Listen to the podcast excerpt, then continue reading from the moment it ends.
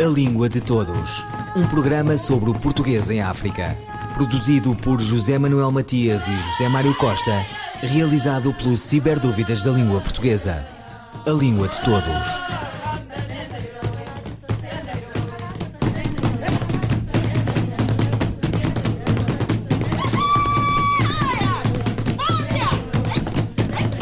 Num país a viver uma conjuntura difícil e um delicado processo político, falar do ensino da língua portuguesa e da literatura que nele se publica pode até parecer deschipiando.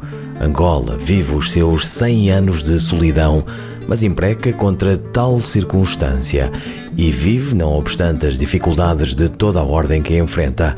Língua e cultura são no jogo florentino da política e da mundividência dos povos que a constituem o munus decisivo, quiçá o maior. Língua de Todos conversa com o professor Mário Joaquim Aires dos Reis, leitor do Instituto Camões e docente na Universidade Katiwala Buila de Benguela, sobre o ensino do idioma comum e da atividade literária. Mário Joaquim Aires dos Reis. A situação é muito complexa e, e multifacética. Vamos ver se, se encontra um princípio nisto. É inegável em Angola a relevância da língua portuguesa, não é? Porque é, é uma língua transversal a qualquer área de conhecimento, não é? Uh, nas universidades, enfim, a língua, a ferramenta de trabalho, independentemente do curso ou da especialidade, é a língua portuguesa, não é? Agora, existem várias dificuldades em torno deste conceito da língua portuguesa, porque aqui em Angola, não é? É um conceito muito abstrato. Porquê? Porque temos, em primeiro lugar, eh, o convívio entre a norma em vigor e o desvio. Depois da independência de Angola, não é? E de todos os países africanos de língua portuguesa, tem-se uma opção política de ficar com a língua portuguesa como língua oficial. Só que em Angola, por razões de natureza histórica, não é? a língua portuguesa hoje tem uma dimensão que vai para além, não é? Dessa, desse requisito de oficialidade, não é? É, na minha uh, modesta opinião, uma das línguas nacionais, porque cada vez mais os angolanos têm o português como língua materna, sobretudo nas, nas grandes cidades, não é? Luanda, Benguela, Lambo, não é? Quem vive na cidade, que é, de uma forma geral, a maioria dos angolanos, uh, a nova geração já não fala a língua dos pais, não é? Falam o português como língua materna. Só que a variante que eles falam desvia a norma, não é? Aí é que entra a grande dificuldade, não é? É que Angola ainda não tem a sua norma própria. Uh, os professores são obrigados a ensinar a norma europeia, que é a norma que está em vigor, não é? E pronto, existe esse conflito. Na sua perspectiva, porquê que existe este desvio à norma? É porque é perfeitamente natural. A língua portuguesa é uma língua que, enfim, veio de Portugal por força da, da, da colonização, não é? E depois, agora, está a sofrer aquele processo de domesticação, que é absolutamente normal, não é? Sabemos que a língua portuguesa tem três normas, que é a norma europeia, tem uh, o, a norma do Brasil e tem o galego, não é? Temos três normas. A norma, como sabemos, não é? É uma opção, é convencional, é uma opção política, não é? Que diz que o português de lei vai ser este, que é o português, de certa forma, não é? Uh, enfim, balizado pelas ferramentas de normalização, não é? Os dicionários, as gramáticas, por aí fora. Em Angola, é natural que o português popular desvie da norma, não é? O, o grande problema é que Angola não tem a sua norma própria. penso que terá daqui a sei lá, meio século, não é? Poderão vir a ter a sua norma, não é? O desvio é natural porque a língua portuguesa aqui sofre interferências das línguas nacionais e também temos o distanciamento geográfico da fonte, que é o português falado em Lisboa e o Alto do Peixe. Eh, e depois há várias, não é? Temos o, as novelas brasileiras que interferem também, a maneira de falar português do Brasil interfere. As pessoas veem muitas novelas, mesmo quando são novelas turcas, que aqui também está muito, passam muitas novelas turcas, mas são dobradas no português do Brasil. Isso, de certa forma, vai eh, criar interferências na maneira como o português popular é que é falado, não é? E depois sabemos que as sociedades africanas, de uma forma geral, uh, enfim, o que existe é a hegemonia da oralidade, não é? Isso também vai contaminar a forma como escrevem. Depois temos aqui faltas, faltas de modelos. E em relação à formação dos professores, uh, há aqui algum déficit? Sim, uh, existe déficit, porque até bem pouco tempo qualquer pessoa podia ser professor de língua portuguesa. Não é preciso uh, apresentar um diploma de especialidade nessa área. Não é? Só recentemente é que começou a haver essa preocupação de formar professores de língua portuguesa, não é? E depois, uh, os programas também feitos pelo Ministério da Educação referem uh, da reforma profunda, porque a maneira como se ensina a língua portuguesa aqui em Angola está atrasado 70 anos. Ainda usam aqui no, no ensino secundário a gramática normativa de José Maria Relvas, não é? Uh, e ensinam nomenclatura gramatical em vez de ensinarem, por exemplo, língua, com os seus vários, uh, as suas várias modulações, não é? Portanto, ensinam gramática, não é? Uh, ensinam os alunos a distinguir entre sujeito e predicado, não é? Uh, também temos muita interferência da gramática estrutural, a gramática sintagmática, ensinar os alunos a fazer árvores. Quer dizer, uh, o problema é que depois o aluno até pode saber fazer essas coisas, mas não sabe escrever e não sabe ler e compreender um texto com dificuldade média. Isso acontece, é a coisa mais aberrante do sistema. Ou seja, temos docentes, de uma forma geral, não qualificados. E aqueles que têm a qualificação não é, ensinam português de forma tradicional, não é? Não ajudam, não, não atacam os problemas dos alunos, que é ensinar a um aluno a escrever bem e a ler e compreender um texto em língua portuguesa. Na sua perspectiva, o que é que o Estado angolano está a fazer neste momento, ou perspectiva fazer, uh, para melhorar o ensino da língua? O problema está aí, a minha preocupação está aí, não é? Porque não basta constatar que existe dificuldade. É preciso notar que a tutela, que é o Ministério do Ensino Superior, tem consciência dessa dificuldade. Parece-me que não tem. É, isso é que me espanta. Mário Joaquim Aires dos Reis, leitor do Instituto Camões e docente na Universidade Katiwala Buila de Benguela, sobre o ensino do idioma comum e a atividade literária, com autores da Dimensão de Luandino Vieira, Rui Duarte de Carvalho, Manuel Rui, Pepe Tela, José Eduardo Agualusa, Agostinho Neto, Ana Paula Tavares, António Jacinto, Vidiato da Cruz, Zeto Cunha Gonçalves, tantos outros. Angola, na opinião de Mário Joaquim Ares dos Reis, parece estar a perder a sua pujança literária. Será? O estado da literatura angolana é, enfim, a sua estagnação, não é? Não, não, não tem estado a surgir uh, talentos novos, não é? Temos aquela geração da luta armada de libertação nacional, que se afirmaram nessa altura, cujo expoente máximo é Potatela, Luandino Vieira, Manuel Rui Monteiro. Depois da, da independência surgiram agora algumas vozes como a Gualusa e o Anjaki. Não é? Quer dizer, depois, pouco mais, não é? Quer dizer, hoje em dia, eu conheço aqui em Benguela vários jovens que de vez em quando publicam, fazem publicações de autores, não é? Uh, publicam uns poemas e dizem-se escritores. São poemas que, em primeiro lugar, ninguém lê não é? Depois, o mercado do livro em Angola é um mercado complexo.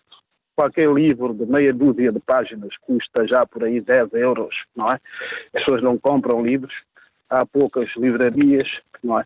Não há uma política do livro que seja inteligível, não é? E tudo isso parece que inibe, não é?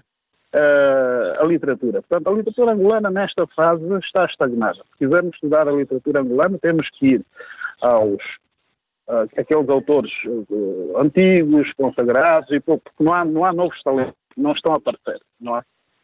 E em relação a isto também não há um debate a nível nacional, não é? Para verificar eu, numa entrevista uh, sua uh, que li, afirma que um, a literatura angolana perdeu a pujança.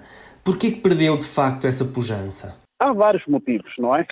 Um dos motivos é uh, a literatura angolana, estou, a falar de Angola depois da independência, não é, não, é, não é literatura colonial. Tratou mais de ter, temas de natureza circunstancial, não é? Tinha, tinha que a temática girava sempre em torno da exploração do homem pelo homem, não é? Nesse caso, é a exploração da potência do jungo colonial em, em, em direção ao, aos autóctonos, angolanos, etc. É? Esta situação, não é? Uh, circunstancial, histórica, já entrou em crise, porque o país depois se tornou independente, não é? Quer dizer, e, e uma literatura que é muito conjuntural em termos temáticos, não é? E se não se renova, não é? Se não explora temáticas de natureza universais e intemporais, é óbvio que depois perde pujança. De certa forma, foi isso que aconteceu com a literatura angolana, não é? Não é por acidente depois surgiram, basicamente, depois, na, na nossa contemporaneidade, dois escritores relevantes da literatura angolana, que é o Onjaki e o Zé Eduardo Agualusa, não é? Depois temos o Zé Luís Mendonça, que também se afirmou, não é? Numa literatura sóbria, não é? Muito despegada de questões de natureza conjuntural, não é? Mas, de certa forma, não é? Essa preocupação com o que é circunstancial amarrou, de certa forma, atou a literatura angolana e ditou a sua crise depois da, desse problema ficar resolvida, não é? Que é da exploração do, do branco colonial é, contra o negro angolano, não é? Essa situação ficou, não é, resolvida, digamos, no plano histórico depois da independência, não é? Claro que outros problemas surgiram, não é? Só que a literatura depois já não foi atrás, pelo menos com aquela pujança que é conhecida, não é? Depois temos o problema da formação, da formação, e aqui entra outra vez a língua portuguesa, não é? A língua da literatura em Angola é a língua portuguesa.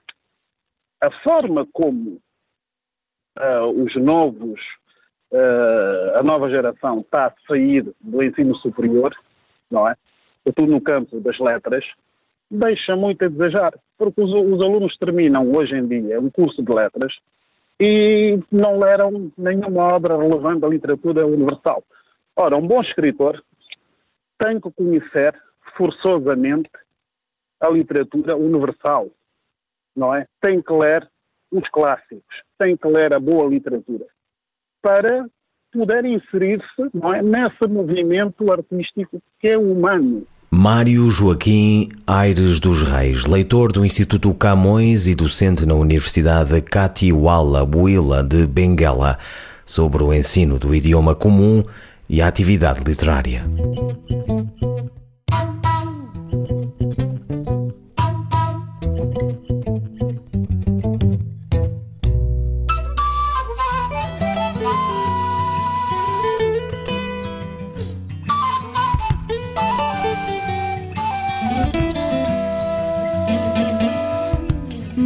Arriba, menina, de diz de arriba minha menina Diz de arriba minha menina Diz de Nisi arrivao, minha meninessa Misti panhoko nidu Misti lavado curupu Me se lembra ragazzi Misti panhoko nidu Misti lavado curupu Misti lembra ragazzi Nisi arriva minha meninessa Nisi oi Nisi arriva minha meninessa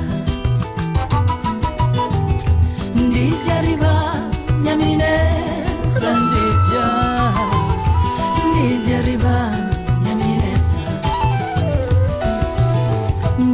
Me disse do garante Me di tenho mi minheiro filho Me di calabus mm. Me disse do garante Me di tenho mi minheiro filho Me di calabus Ai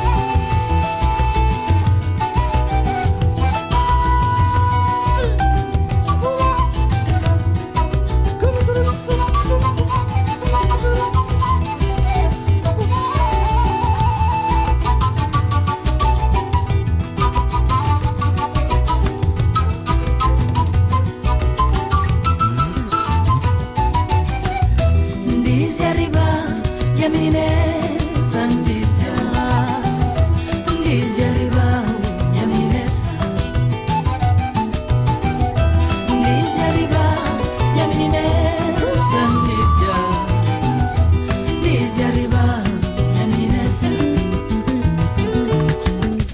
Pancedo cimentera di bondade, di moli corsum, intendimento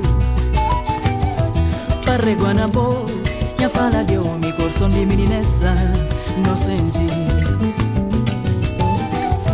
Parre guanabos, minha fala de homem, coração de meninessa, ai, não senti. desde arriba, y a mi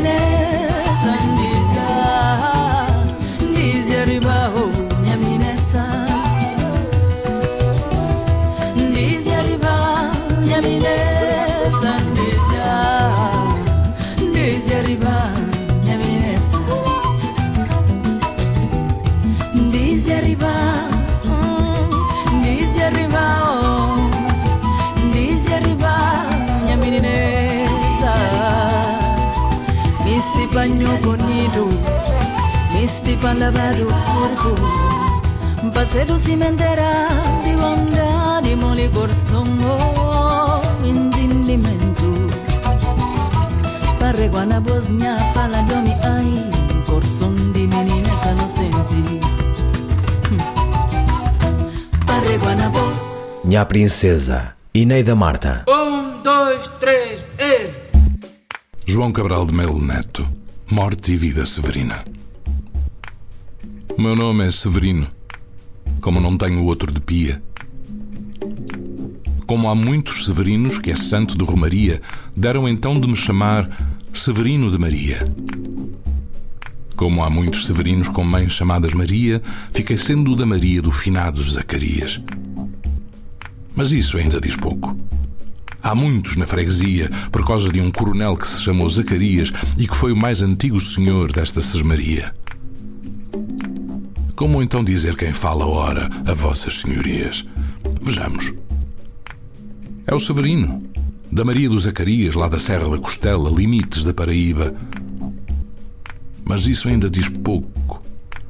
Se ao menos mais cinco havia com o nome de Severino, filhos de tantas Marias, mulheres de outros tantos já finados Zacarias, vivendo na mesma serra magra e ossuda em que eu vivia, somos muitos Severinos iguais em tudo na vida na mesma cabeça grande que a custo é que se equilibra, no mesmo ventre crescido sobre as mesmas pernas finas e iguais também porque o sangue que usamos tem pouca tinta. E se somos severinos iguais em tudo na vida, Morremos de morte igual, mesmo morte severina, que é a morte de que se morre de velhice antes dos 30, de emboscada antes dos 20, de fome um pouco por dia, de fraqueza e de doença, é que a morte severina ataca em qualquer idade e até gente não nascida. Somos muitos severinos, iguais em tudo e na sina. A de abrandar estas pedras, suando-se muito em cima a de tentar despertar terra sempre mais extinta, a de querer arrancar algum roçado da cinza.